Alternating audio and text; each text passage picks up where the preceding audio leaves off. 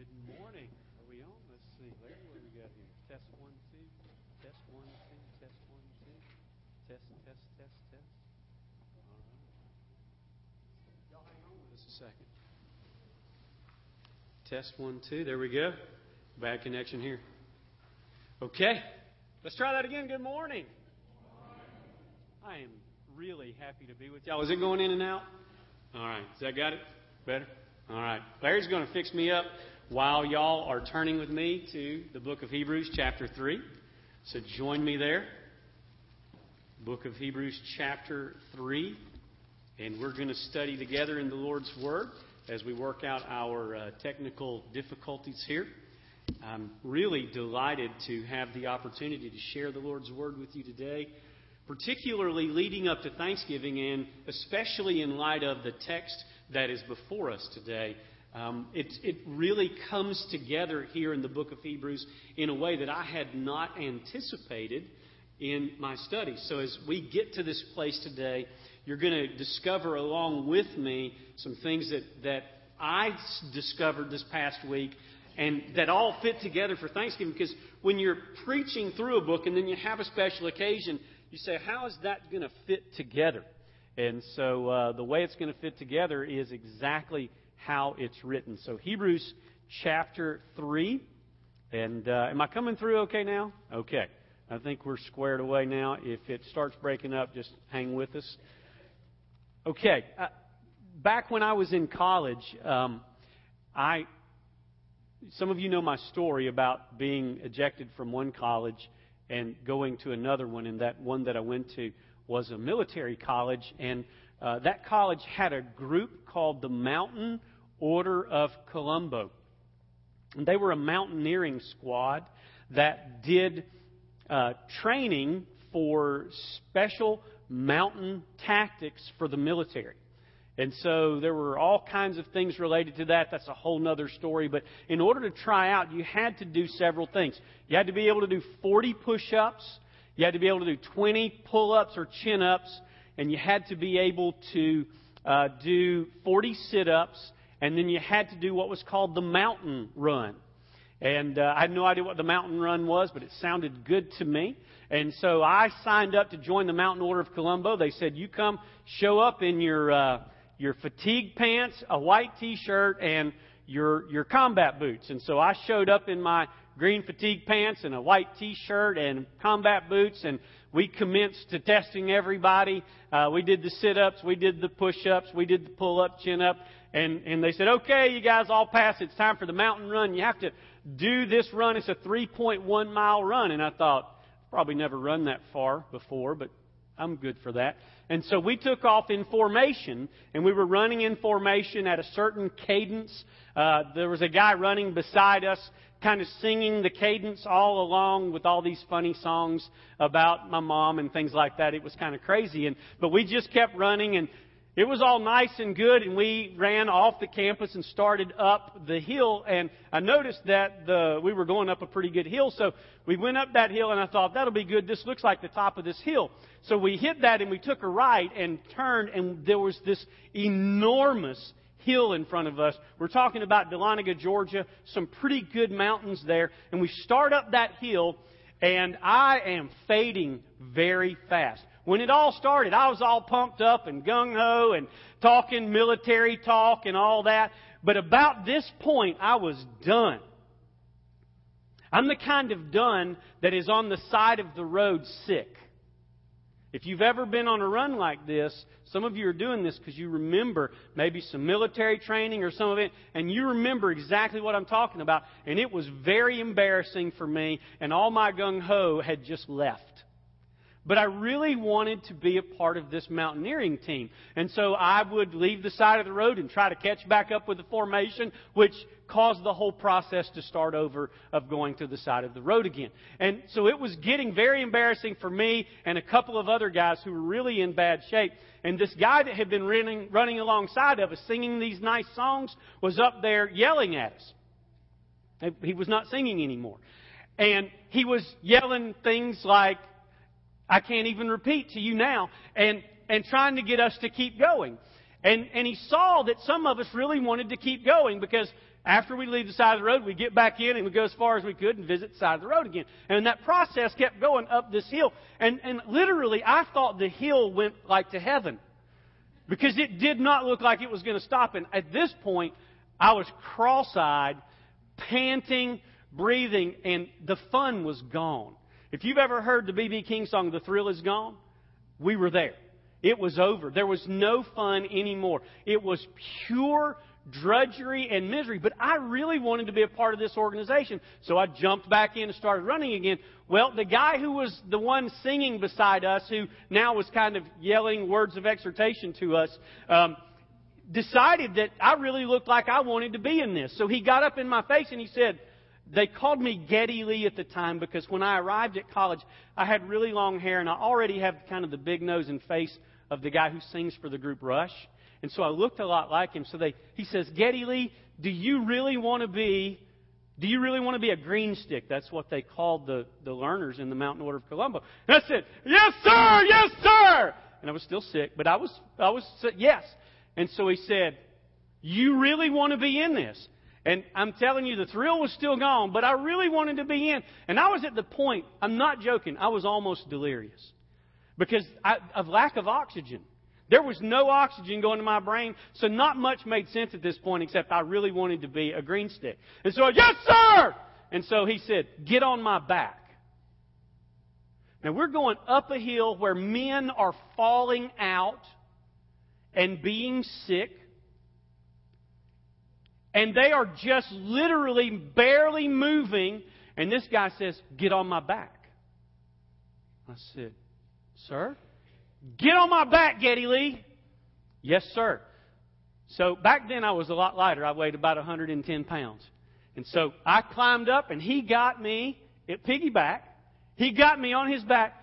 And he not only caught up with those guys, he started running circles around them with me on his back. And in his ear, I'm yelling, you are the man! You are the man! Literally, I'm delirious and I'm yelling that. I mean, it was crazy. And so he's running circles around them. And we get up to the top and it planes out. He drops him back down and says, let's get back in, let's go. And man, I am so fired up now because of his encouragement that I'm going to run deliriously the rest of this run, which thankfully from that point on was not as steep. Later on became a downhill run back to the college. And so I was really fired up. Now, here's what's happening. We're in the book of Hebrews. When these folks got saved, they were a lot like me wanting to try out for the Mountain Order of Colombo. They were all fired up about Jesus. But right now, they're running up a hill, and many of them are stopped on the side of their spiritual road, delirious and sick from the run, and wondering if they're going to ever make it in this thing called the Christian life. And they are in need of someone like Captain Bill to come and to give exhortation and, if necessary, to carry them. That's where they're at. So as we dive in today, if you pull your outlines out, we're going to start by reviewing what's going on. If we're going to understand this text, and we're going to we're going to apply it to our lives. Here's the first thing that's going to have to happen. We need to recognize, number one, the condition of the recipients of the letter to the Hebrews. They are on something like this mountain run, and their faith is being tested and strained at this minute. They're on the side of the road, aching from the run, sick from the stress, and they're wondering, am I going to make it? They're considering dropping out. First, letter A, they're suffering. They're losing their homes. They're losing their incomes. They're losing their inheritances. They're losing their friends. They're losing their families. They're losing their circles of influence. They're losing their popularity. And they are moving to the bottom of the bunch. And they're suffering. Letter B, they're enduring. They've been at it a while and they're tired from it. They're like people on that mountain run, started out, woo-hoo!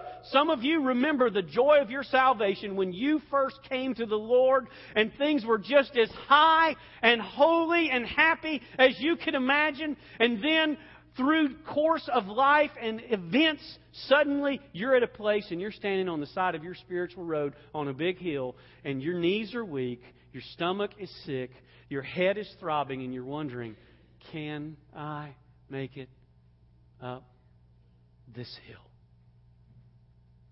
And they're enduring. Third, they're tempted. They're tempted to quit, and they're tempted by the things that are around them.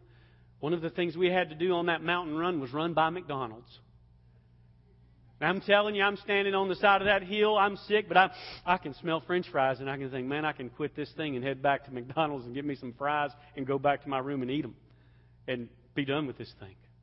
They're tempted by the things that are around them to give up and to quit. The world is tempting them. Their flesh is tempting them. The devil is tempting them. And so here is the condition of those recipients. And there's a danger that they enter into the paralysis of despair as a believer or the potential for destruction as an unbeliever. As we get into chapter three, we need to understand that in this confessing community are both believers and unbelievers. I gave you an illustration a few weeks ago, and I, you, some people say in the book of Hebrews, how can it talk like people are going to walk away from God? And I gave you the illustration, and we'll flesh it out when we get to chapter six, of the difference between an engagement where you say, I will, and a marriage where you say, I do. Some of these people who are here have said to Jesus, I will one day.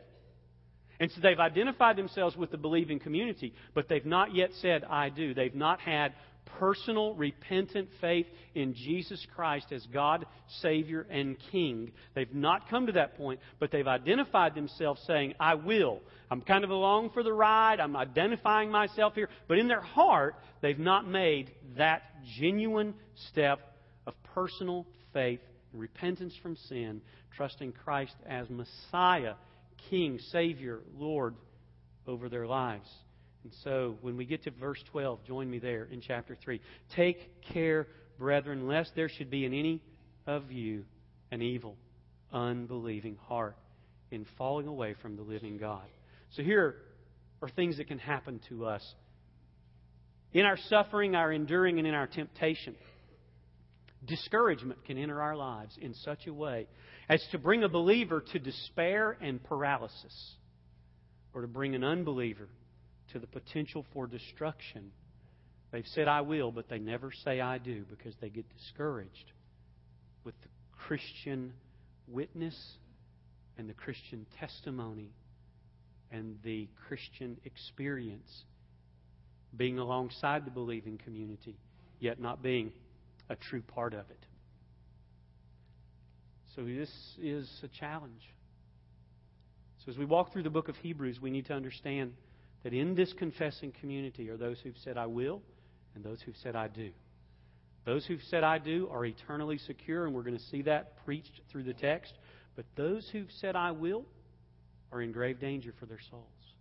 They've not yet entered into believing faith and repentance, but they've identified themselves with the community. That's true of every church. Here today are people who've identified themselves with us in some way, some form or some fashion, even as much as baptism, but not yet having expressed personal faith in Jesus Christ. And so there is a danger for you, for your soul, even this hour.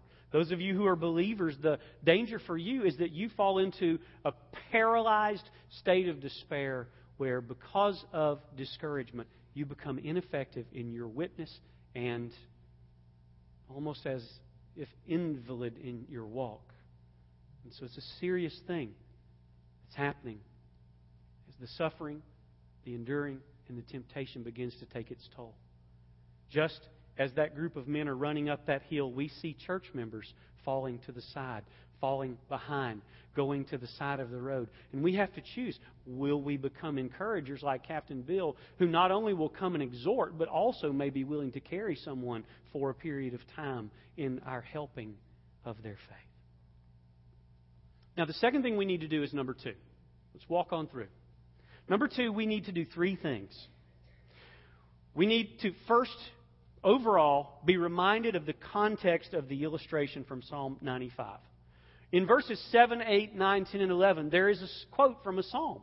And we need to understand what's going on back there so that it makes sense to us. So first, we look at their deliverance.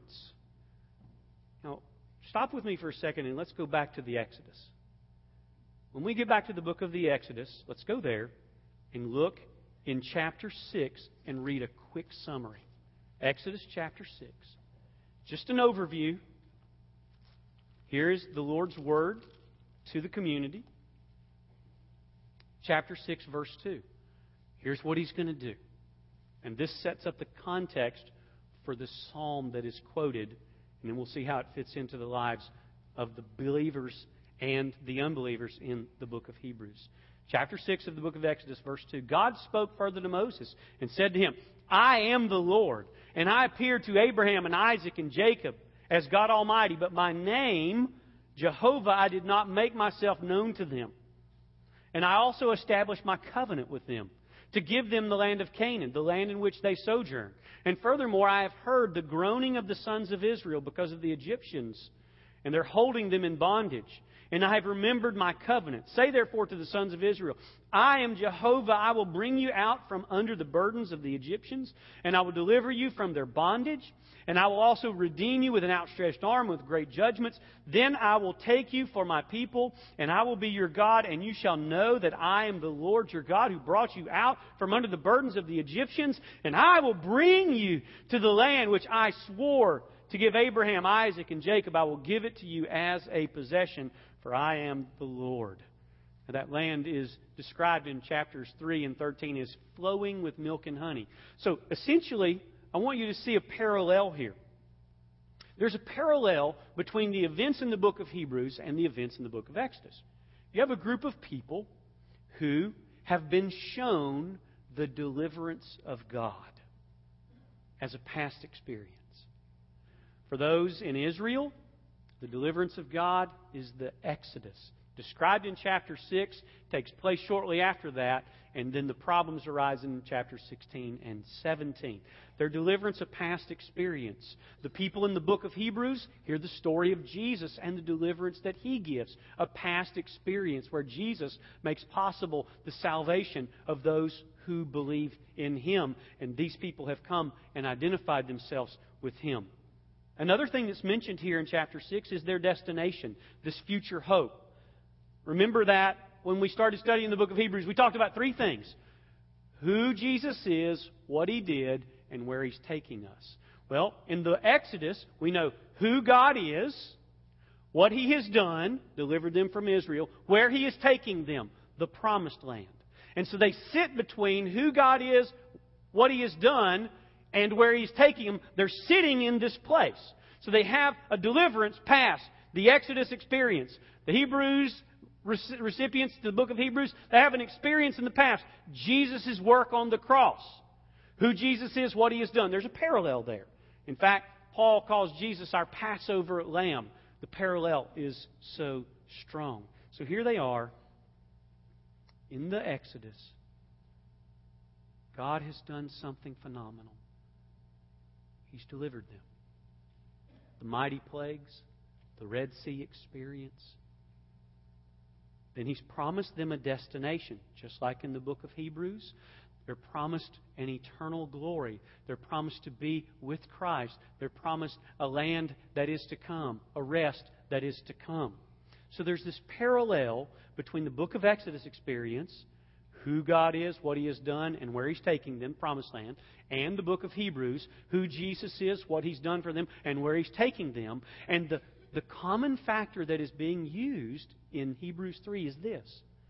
They're both in the in-between. Number three, they're in the duration of time between the deliverance and the destination. That's the point of the book of Hebrews quoting Psalm ninety-five. That there is a people who are confessing faith, who are enduring between the event of deliverance and the destination to which they are being delivered. They're living in that duration between the two. So that's why Psalm ninety-five is mentioned at all, because it is a, a recap of the Exodus experience and how it went bad. Now let's stop and think together. When we get to Exodus chapter sixteen, go there for a moment, we get the idea that the writer to the Hebrews is trying to tell us in chapter three. You get a group of people who have seen a glorious act of God. Something unmistakable. In the Exodus, they saw the ten plagues, ending with the Passover, the death angel, the cries of the people as the firstborn in every house died. They have all these experiences, and then they get to the Red Sea as they leave, and Moses stretches out his staff, and wow! The water opens up, forming a wall on each side, dry land in between, and nearly a million or more people pass through that water safely. Get on the other side, Pharaoh's army comes in chasing after them. The waters close back in and swallow all of Pharaoh's army up and drown them in the Red Sea. And the people of Israel see a miraculous act of God, a God who loves them, a God who delivers, a God who saves, a God who calls. And so here they are on the other side of the Red Sea, having experienced that deliverance, having not yet reached their destination, land flowing of milk and honey. And so they're in that duration in between. Here's a people in the book of Hebrews that have seen the work of God in Christ, the death of the Messiah, the resurrection, the promise of His reign from heaven. And they have said, they've identified with Him, either genuinely or not genuinely, but they've identified with Him, but they've still not reached their destination. They're in that duration.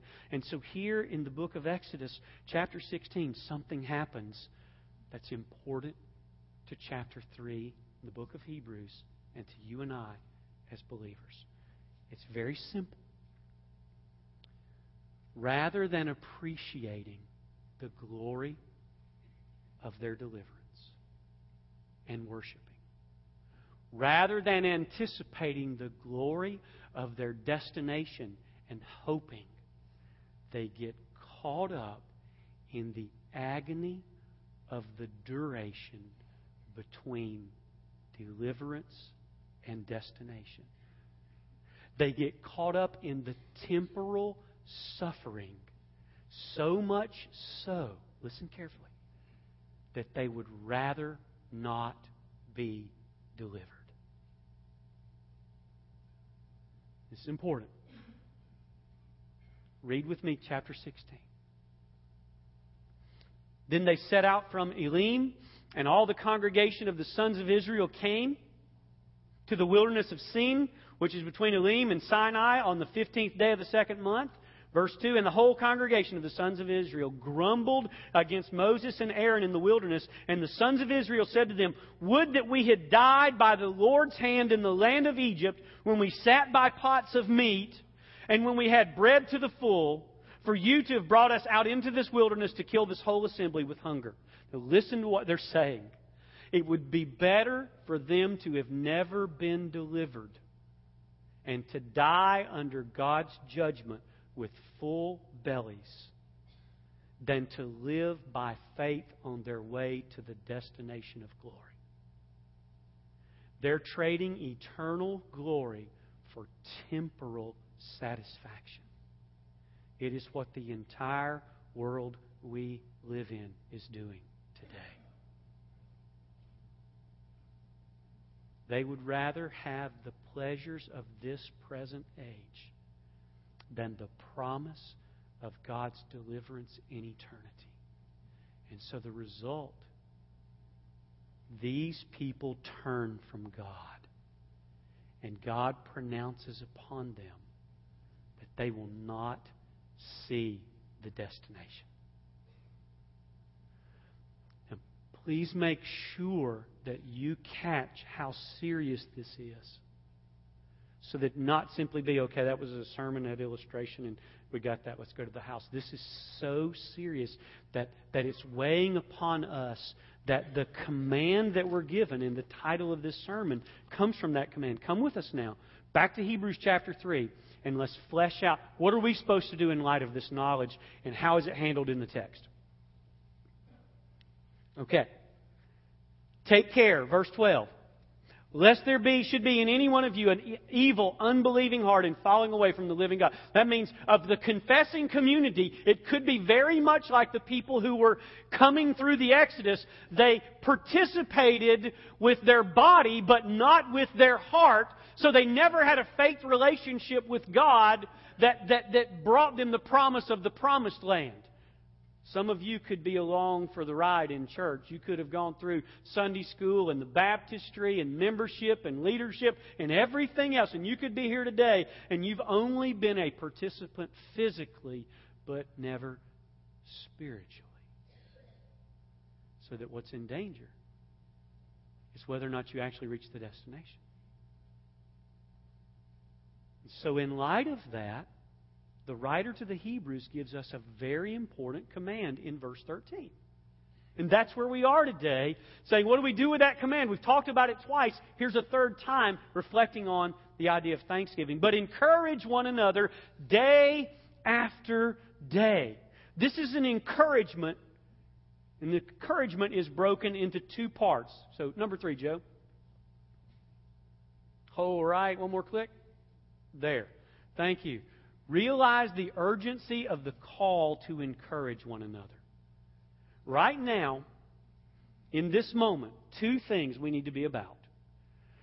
To encourage believers and unbelievers away from hardening.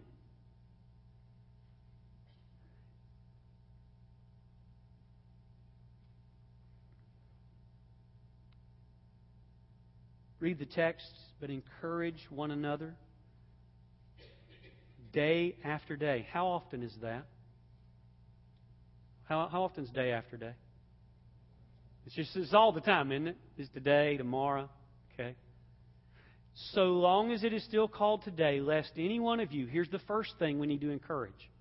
We need to encourage them away from hardening, lest you be hardened by the deceitfulness of sin.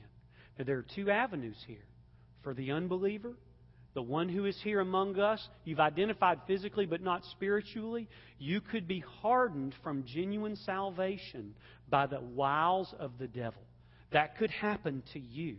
And we as a believing community need to labor together for those among us who are only here physically but are not yet connected to us spiritually, that we protect them from the hardening of sin that would keep them from ever moving from I will to I do, moving from an idea of an engagement to the idea of a marriage. And some of you who are here, you're in the I will place. You've not come to the I do. But I want to warn you that you could easily be hardened by the deceitfulness of sin. Now, the way that I look at this is like the space shuttle. I don't know if you've studied the space shuttle, but the space shuttle was designed for re-entry with these particular tiles on the bottom and the face of the space shuttle. So that as this thing re-entered the orbit, those, those special tiles were heat resistant. And they were able to endure the incredible temperatures of re-entry into the atmosphere. As the space shuttle would come back in and re-enter the atmosphere, these temperatures get incredibly hot, so much so that these tiles glow red as, as they're coming through because of the heat. But they shield the inside from heat. And we learned just a few years ago that if even one of those breaks down, what happens? What happens if one of those tiles breaks down? Do you remember what happened? As we saw one of those space shuttles literally break apart and pieces begin to just fall to the earth as everyone in it perished. You and I have to help build a shield around each other that we can corporately and individually endure the heat of temptation aggravation, strife, pressure, persecution, so that none of those things penetrate into the heart of our being and harden us, if we are unbelievers, unto destruction, or if we are believers, unto despair. We have a job to insulate each other with encouragement of biblical truth. Letter B, towards faithful enduring.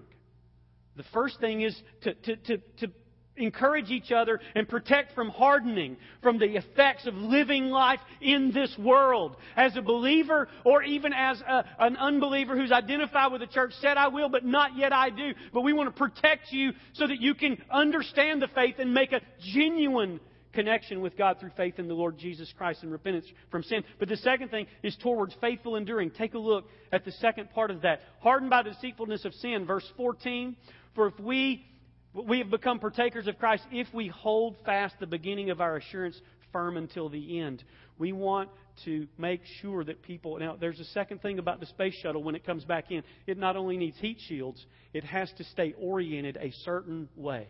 If it gets out of orientation, that heat hits another part of the vehicle and immediately burns it up. What we've got to do is not only provide a heat shield through encouragement and the truth of God's Word for each other and for ourselves uh, as, as we deal with the heat of this life, we also have to keep things oriented by right doctrine, right belief, truth about God. We have to keep things oriented so that we don't expose the tender part of the craft to the heat that it was never intended to take. If one of us gets off the course of following Christ and the truth of His Word and who He is and what He has done, we are easily consumed by the heat of this world. So there is an urgent call for us to encourage each other, providing a shield and providing proper orientation by the instruction and encouragement of biblical truth. Now, I'm racing through this to bring you to an end because it takes us somewhere. Now, listen carefully. Not everybody who count, who identifies themselves with a local congregation, not everybody will be an encourager. Listen carefully. There will be some who are discouragers. Notice what it says in verse thirteen, but encourage one another. Flip over to Hebrews chapter ten just for a moment, where it is expanded on the idea of encouragement. Let me take you there. Place your finger on this.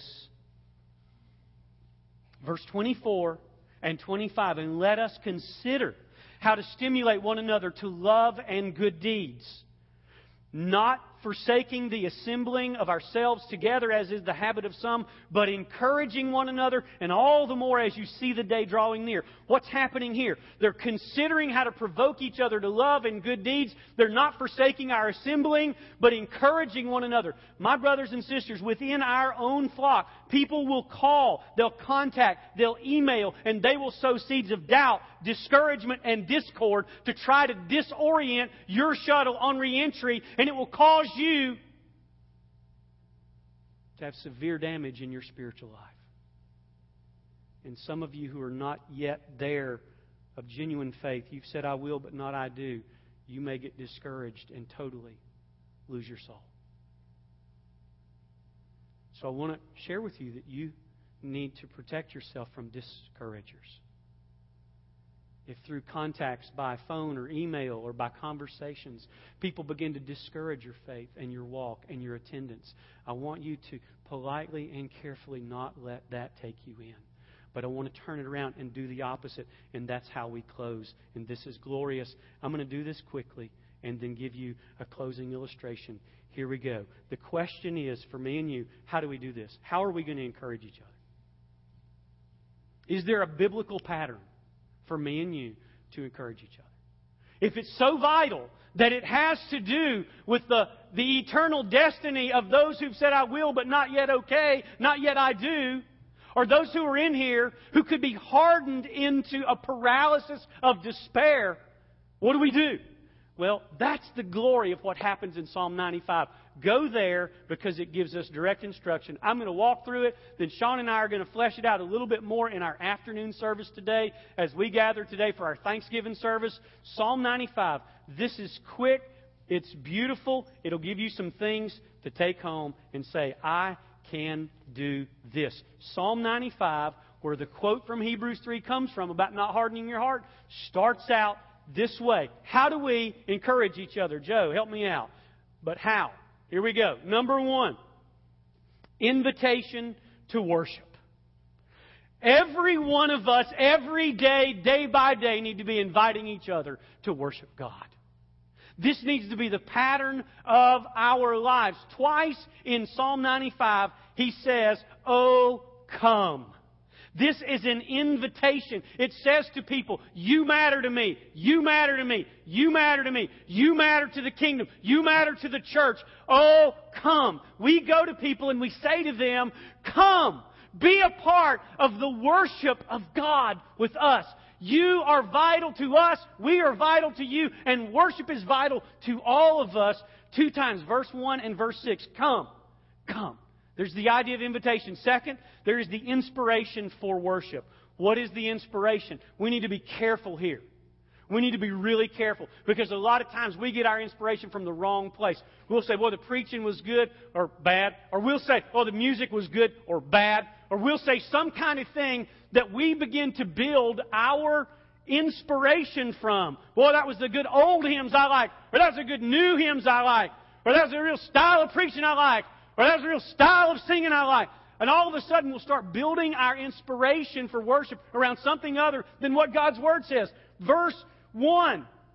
Let us shout joy- joyfully to the rock of our what? That's the inspiration for worship. My brothers and sisters, when we show up here, if it's about anything other than Jesus, we're blowing it. Let's just, let's just get right down, down to it.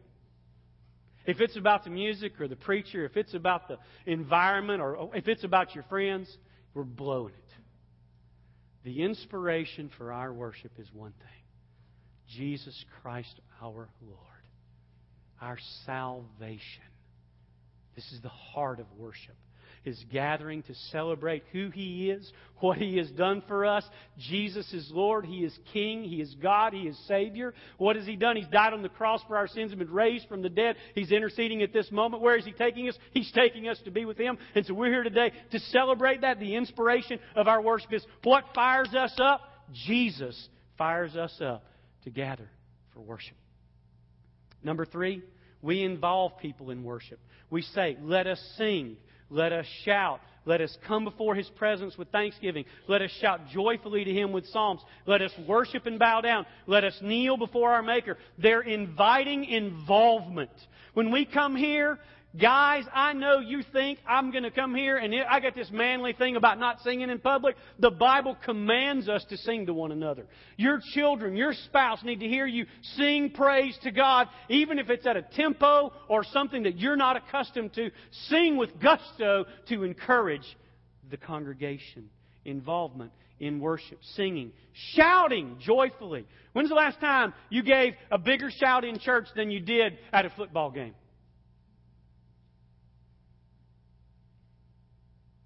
Is there something wrong with that? Man, they, they, you, our football team, whoever we're rooting for, they score. Woo-hoo! Did you see that? Did you see that? When is the last time you pointed at the cross like that? Where our joy, shout joyfully, coming before His presence with thanksgiving. Fill in the courts here of a place to praise God together. Number four, information prompting worship. What does it say? It begins to expound on who He is and what He's done for us. What does it say? He's a great King. A great King above all gods, in whose hands are the depths of the earth. The peaks of the mountains are His also. The sea is His. For it is He who made it, and His hands form the dry land. Come and let us bow down and worship. Kneel before Him. He's our Maker. He's our God. We're the people of His pasture, the sheep of His hand. What is He saying? It's telling us who God is. All that we do is information prompting worship. When we speak to each other, we need to speak to each other in invitation, in inspiration for worship through Christ, in involvement, let us, and in information prompting worship by saying this is who God is and what He has done for us. And then finally, an invitation for response to worship. And what do we do? Look in the end of verse seven. Today, if you would hear His voice. That's the one thing we've got to all be after, is that everybody we invite and our own selves come here to hear from God, to hear His Word, to receive it, and to respond. Now I'm going to close with two true stories and ask you to ponder them in your response. When I was pastoring at Evans Creek Baptist Church, started that in nineteen ninety-one, pastored there through the end of nineteen ninety-seven, going into nineteen ninety-eight. When I pastored there, I met a lady that lived on the property that joined the church. Her family had given the property that the church sat on. And I noticed she didn't attend church and she was kind of cold to me. So I tried to become friends with her, and I eventually did. And we became friends, Sherry and I, and her, some members of her family became friends. So one day we finally got to the place where we could have just a plain conversation. Get beyond the how are you and what's going on, what do you do for a living. I said, you know, I I noticed you never come to this church. And and literally you can reach out your window and just about touch the building. Tell me why. She said, well, uh, here's why. When I was a child, I was playing piano. Very talented, very able. I played piano even on Sunday, for Sunday morning worship. And I was a young teenager at the time. And the church got into an argument about something. And that argument kept growing and growing. And finally, it spilled out into a yelling fight that spilled out into a physical, on the front porch of the church, a physical altercation with men hitting each other on the front porch of the church.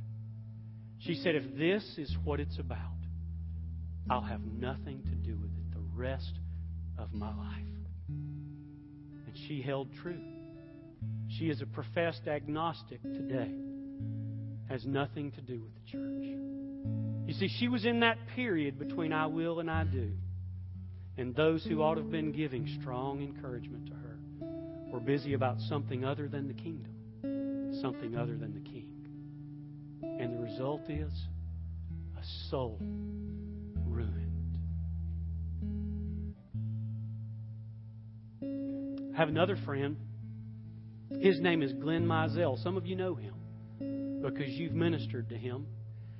He's a member at Parkway Baptist Church in Natchez. I spoke with Glenn just this morning, kind of going back over the story. And again, checking his permission to tell the story. He said, certainly.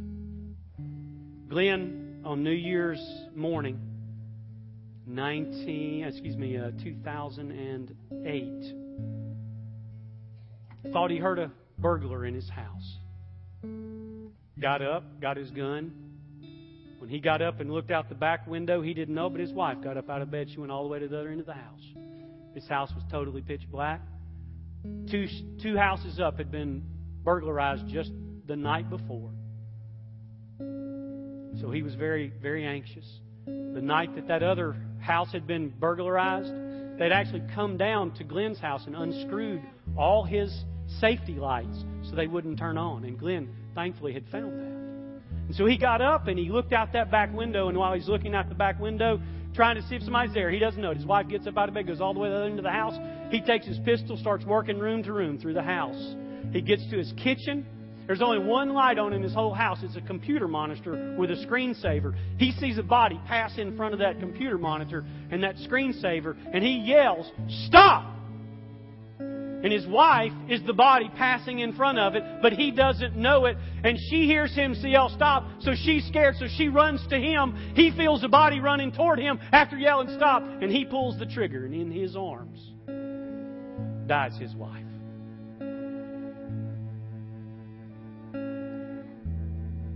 five a.m. that morning, a mutual friend of ours called me and said, "Bart, Glenn shot Deborah." I said, "It's New Year's morning. Don't mess with me, Tommy Quinn." He said, "No, she's dead." I got in the shower, embittered with God, and wrestled through that.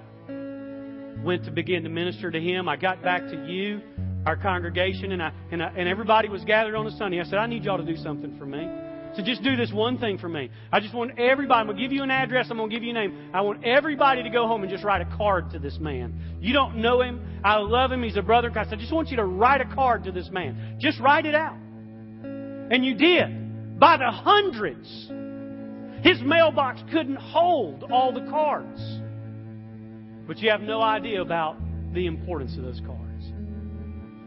Because about four or five months later, Glenn decided he was going to take his life.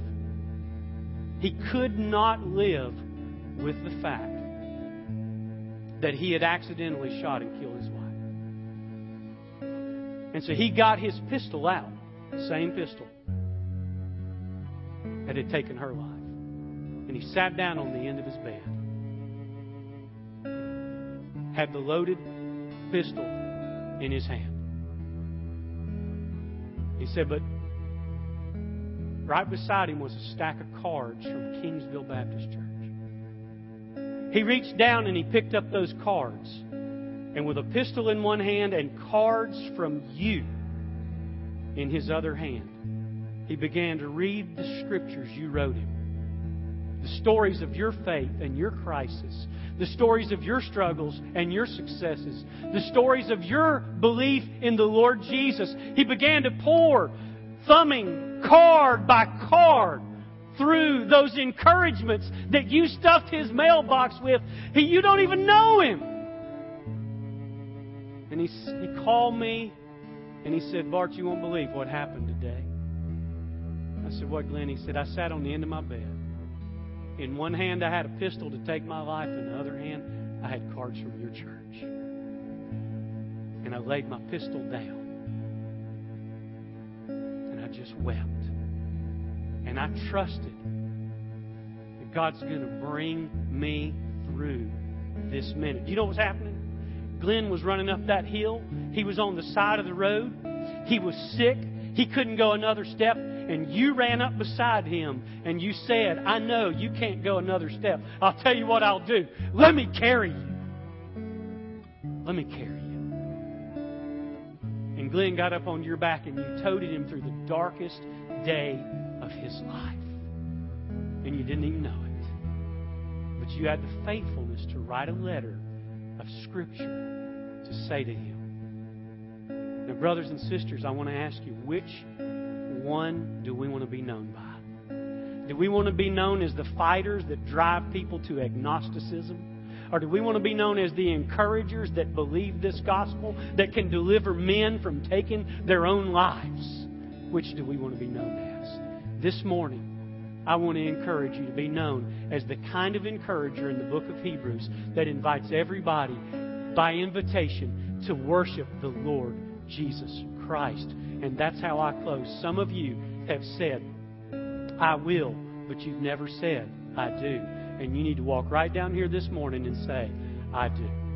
You need to make a public confession of identity with Jesus that is following a private time of faith, repentance from sin, and belief that Jesus died for your sins and was raised from the dead, that He is who He says He is, that He did what He said He did, and that He's taken us where He says He's going to take us. Let's bow together. Would you stand as God stirs your heart? Would you come?